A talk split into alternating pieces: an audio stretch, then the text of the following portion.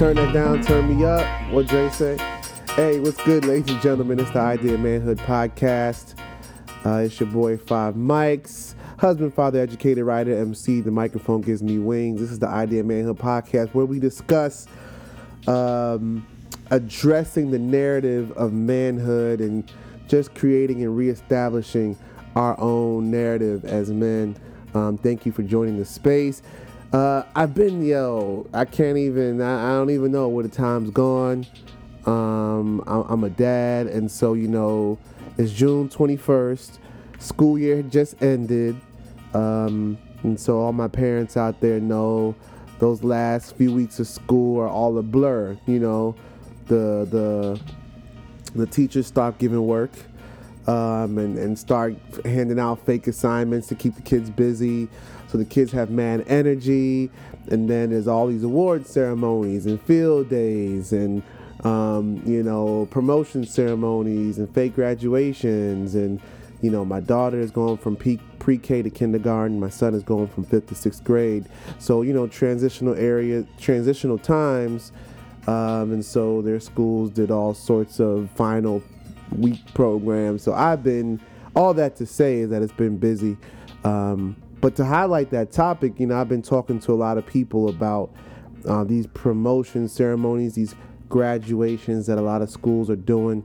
You know, my son going from fifth grade to sixth grade, you know, they had a promotion ceremony. It was appropriate. You know, it was in the school. It was very light, a light lift. Um, they gave out end of the year awards. There wasn't like, you know, cap and gowns and walking across the stage. They literally read each kid's name, gave their parents some time to take pictures, and then gave out the end of the year awards. You know, honor roll, sports, this, that, the other. So, so that was cool. Uh, we were in and out in an hour and 15 minutes. My daughter, going from pre-K to kindergarten, it was a bit ridiculous. I mean, they had white cap and gowns for the girls, red ones for the boys. They processed into pomp and circumstance. You know, they sat on stage. They sang "I Believe I Can Fly." Uh, uh, by R. Kelly. Um, they had all sorts of. It, it, it was a big production. Uh, that was for the parents. The kids, I'm sure if I asked my daughter about it now, she wouldn't remember it or wouldn't care. And it won't have a lasting impact in her life. And so my question is as educators, why do it? I mean, what's what's the point? The point is to please the parents. The point is to um, you know, uh, appease and please the parents, you know. Uh, this pre-K daycare was expensive and parents want to see you know, that moment and get all their pictures and smile and be like, you made it. I was so frustrated at this event. You know what I'm saying? Like, not that I didn't want to be there. You know, my daughter was happy about it. They had been practicing for months. But, you know, just as an educator, you know, it was mostly all black kids in there. Um, I think, I don't know, I, I just didn't like the optics of it. I didn't like what it looked like. I didn't like you know the messages that we were sending as a community. I don't think that they were um, i don't know. I don't think it was necessary at all. But um, i'm giving all this preface to say you know where i've been over the last i think three weeks. I think i haven't posted a, uh, an episode in three weeks um, i'm preparing for a busy summer too i mean work is ramping up uh, in my job, we go out and talk with students throughout the summer as they prepare to get ready for college. So it's like a, almost like a motivational tour. Um, and the thing that's funny is that um, I should be doing this on my own. You know what I'm saying? Like I should be, you know, a lot of the messaging that we're that we're delivering to students in this, you know, transition tour is like stuff that comes from my creative space and a lot of it is based on how I deliver it. You know what I'm saying? So, you know, it's a job. I like it. It's cool, and I get a lot of, you know, uh, it's nice. But every time I go out into the city and I speak to groups of students, it's like I, I should be doing this on my own. But I mean, at the same time, to keep perspective and to be realistic, you know, maybe I wouldn't have um, the same reach by myself. Maybe I wouldn't have the same. Um, what is that thing called that people need to see to sh- you know for them to know that you're real you know if it was just me maybe people would be like oh you don't know what he's talking about but being that i'm backed by my agency you know people uh, uh, you know feel a little bit more comfortable so I, I mean you know i'm not going to beat myself up about it but this summer is going to be a lot of speaking, a lot of me out on the road, a lot of talking to students, a lot of talking to parents about this next transition in their life. Um, in a few weeks, I'm going to be heading up to Virginia State to speak with a group of students um, for a workshop. It's going to be a two to three day event, and um, I'll be leading. I'll be the keynote speaker and and leading some workshops and interviewing skills and confidence building and things like that. So I'm looking forward to that. Um, it's just it's, it's a blessed time, you know. It's it's good to be busy. You know, I'm blessed to be busy. You know, there's some people that don't have that opportunity, and I'm busy doing things I love to do, whether it's with the family, whether it's um, you know stuff at work. Even though sometimes it frustrates me, um, it is still a blessing to be able to do this kind of work. And so, uh, what I wanted to talk about today was uh, kind of an abrupt turn, but not really. It all makes sense. Um, but I was I was reflecting recently on. Uh, you know, my time in college in my fraternity, right? And I'm a member of Alpha Phi Alpha Fraternity Incorporated. Um, the first, the oldest, the coldest, the boldest, the like I don't know. I'm just, making up rhyming adjectives now, but no, uh, I'm a member of, uh, of Alpha, and um, you know something that stuck with me from the very beginning, from literally like my first day going through the membership intake process wink. Um, you know, we we had to memorize and we became very acquainted with the poem Invictus by Sir William Ernest Henley, right? And so, you know, at that time, I thought it was just, I thought that was the alpha thing, like, yo, Invictus is ours, you know, that's that's our joint. But you know, as you find out throughout your time in college and afterwards, is that, you know, a, a, lot of a lot of organizations, not just fraternities and sororities, but a lot of organizations use Invictus as like a personal, um, you know, a, a motivational poem, uh, a motivational um, literary uh, force.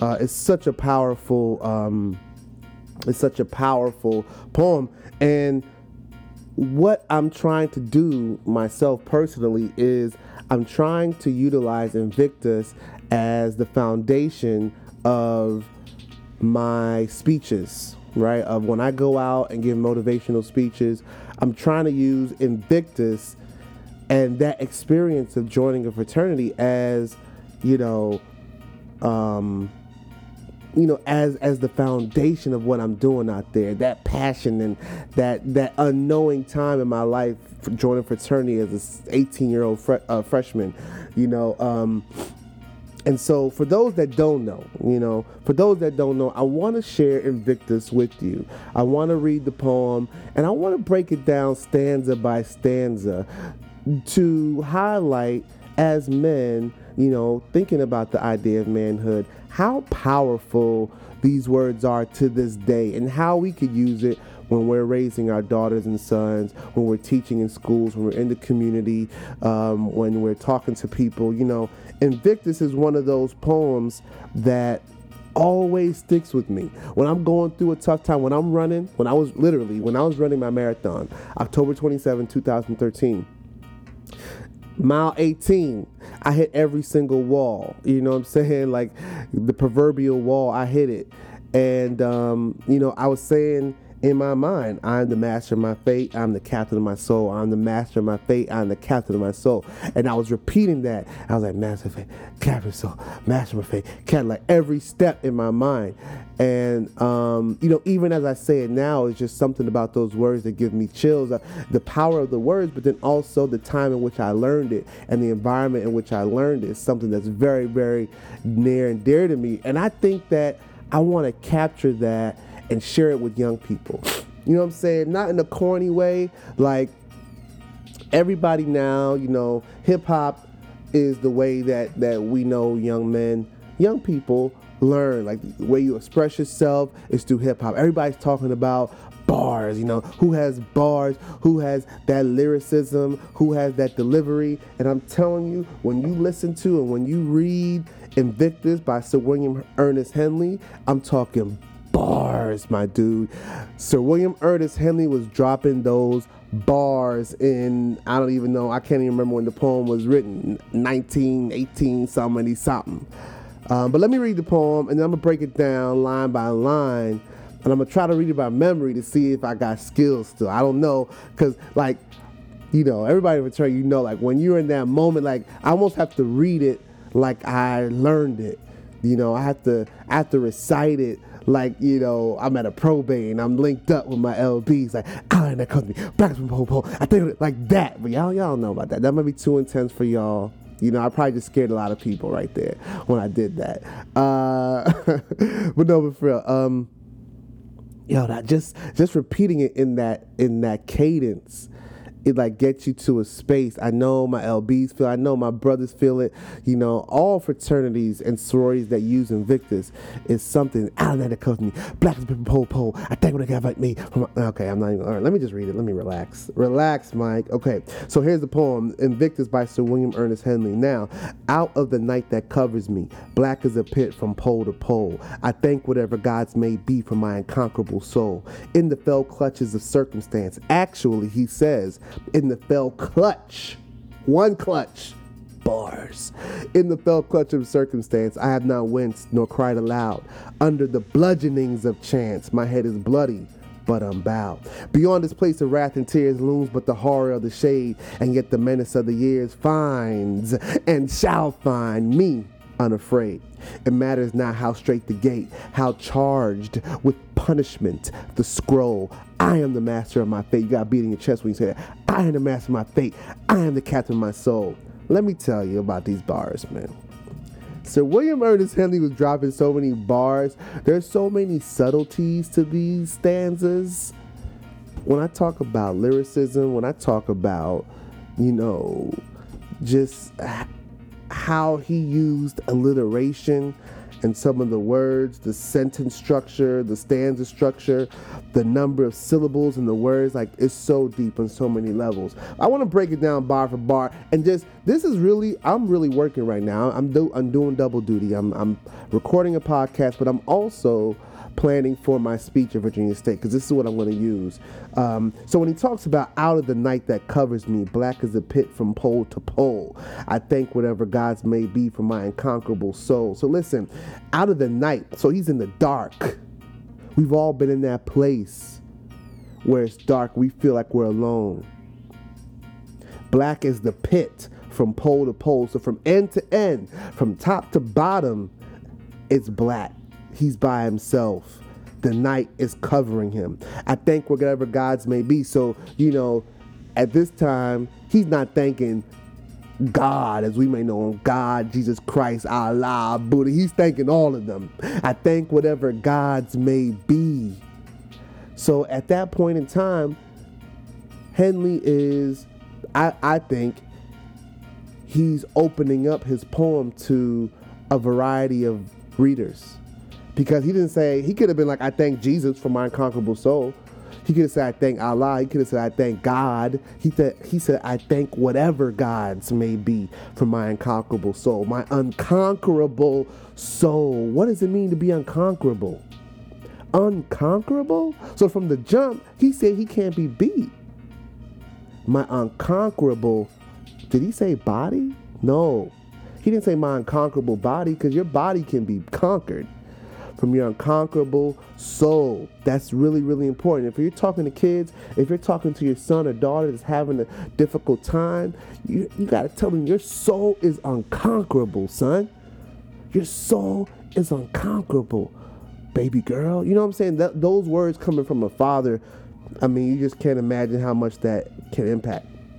Now, in the fell clutches, in the fell clutch of circumstance, I have not winced nor cried aloud. Under the bludgeonings of chance, my head is bloody but unbowed. Now, this stanza right here is the most visual in my mind. In the fell clutch, so of circumstance. So he's not saying something in particular happened to him, just a circumstance. and it's got him in the clutch. It's got him held. It's got him like when someone clutches you, they got you, right? So in the fell in the fell clutch of circumstance, I have not winced. So he didn't even, you know, he didn't even buck. He didn't cry out loud. I have not winced nor cried aloud. Now this is this is be, be, be, beast right here, deep and beast. It's beast right here. Under the bludgeonings of chance. Mm. Mm, mm, mm. My God. Under the bludgeon. So when you're getting bludgeoned, do you understand? I need you to look that up. I'm not even to tell you what it means. When you're getting bludgeoned by chance, bars. When you talk about bars, he's getting bludgeoned by Chance. Chance has him in the corner and is doing a number to his body, like body blow, body blow. Chance. That's just like things happen. That's what that's saying. Things happen to everybody. Everybody runs in. By chance, you might get into a car accident. By chance, you might get fired from your job. By chance, you might get something else devastating might happen to you. And he's saying, under the bludgeoning of chance, my head is bloody, but I'm bowed. So think about it. Chance is bludgeoning you in the corner, body blow, bow, bow, bow. And he's saying, My head is bloody, but I'm bowed. So he's getting beat up, bloody. But again, you got to remember, He's not talking about his body because he said earlier, my incomparable soul. You see what I'm saying? So all this is happening internally, right? And so I think a lot of times when we're talking to young people about the things that are happening, we're talking about things outside. We're talking about bullying. We're talking about social media. We're talking about all these things that are impacting them from the outside their, their phones, their, their schoolwork. But all of this in this poem, in this uh, in this way, is happening internally. His unconquerable soul, his head is bloody, but unbowed. Are you kidding me? So powerful. Okay, moving on. Beyond this place of wrath and tears looms but the horror of the shade, and yet the menace of the years finds and shall find me unafraid. Mm.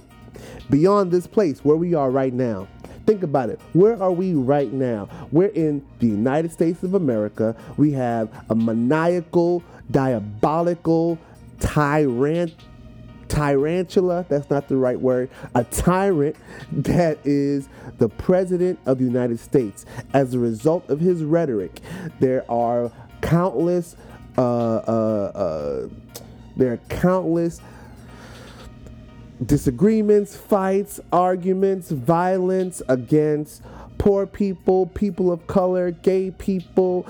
Cops are killing unarmed black men and women in the street in cold blood. There are people that are attacking Muslim people with no, uh, uh, with no fear and no care in the world.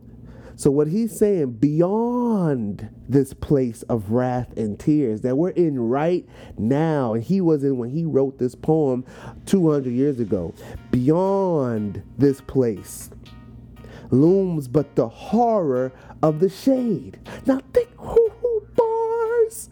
Think about this. He's saying, beyond where we are right now, there's more. You know what I'm saying? Looms but the horror of the shade. Mm. What happens in the shade? You can't see it. You can't see what's in the shade. So people fear what they don't know, right? See, this is the fear of the unknown. We all scared. Everybody right now is reacting out of fear, from the president all the way on down. Fear. Beyond this crazy place that we're in right now looms but the horror of the shade and yet the menace of the years. Who are the menaces in your life? Who are the menaces? Name them. Write them on a piece of paper, burn it. And yet the menace of the years finds and shall find me unafraid. So it's talking about standing in your fear. Those people that are looking for you, the people that you're scared of, those people that are menaces to you. Let them find you now and let them find you in the future not shook. You know what I'm saying? I'm trying to break this down for young people and people to understand the bars that Sir William Ernest Henley was dropping for us, right? All right, last stanza. It matters not how straight the gate. It matters not how straight the gate, how, char- how charged with punishment the scroll. Now, what does that mean? Now, I've had a lot of conversations about what this actually means right here. It matters not how straight the gate.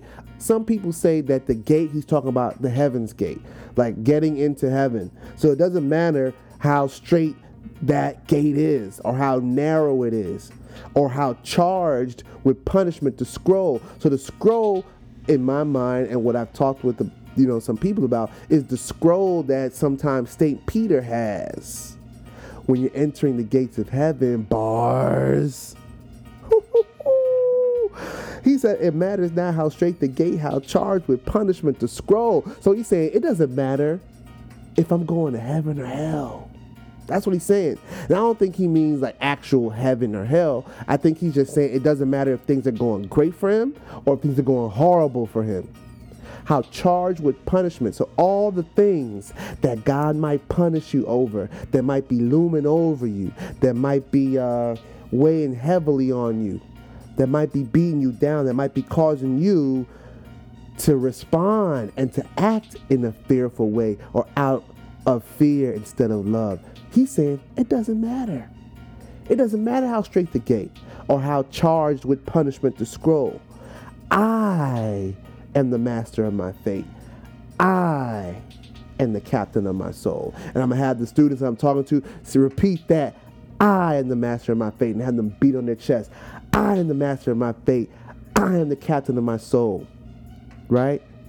There's so much personal responsibility in this poem. There's so much uh, visual. Um, I can't even think. I, I don't have bars like Sir William Ernest Henley, but there's so much. You can see so much about where he was when he was writing this poem. And what I see is that a lot of our young people, hey, forget that. A lot of us can relate to these words, especially in a time like today.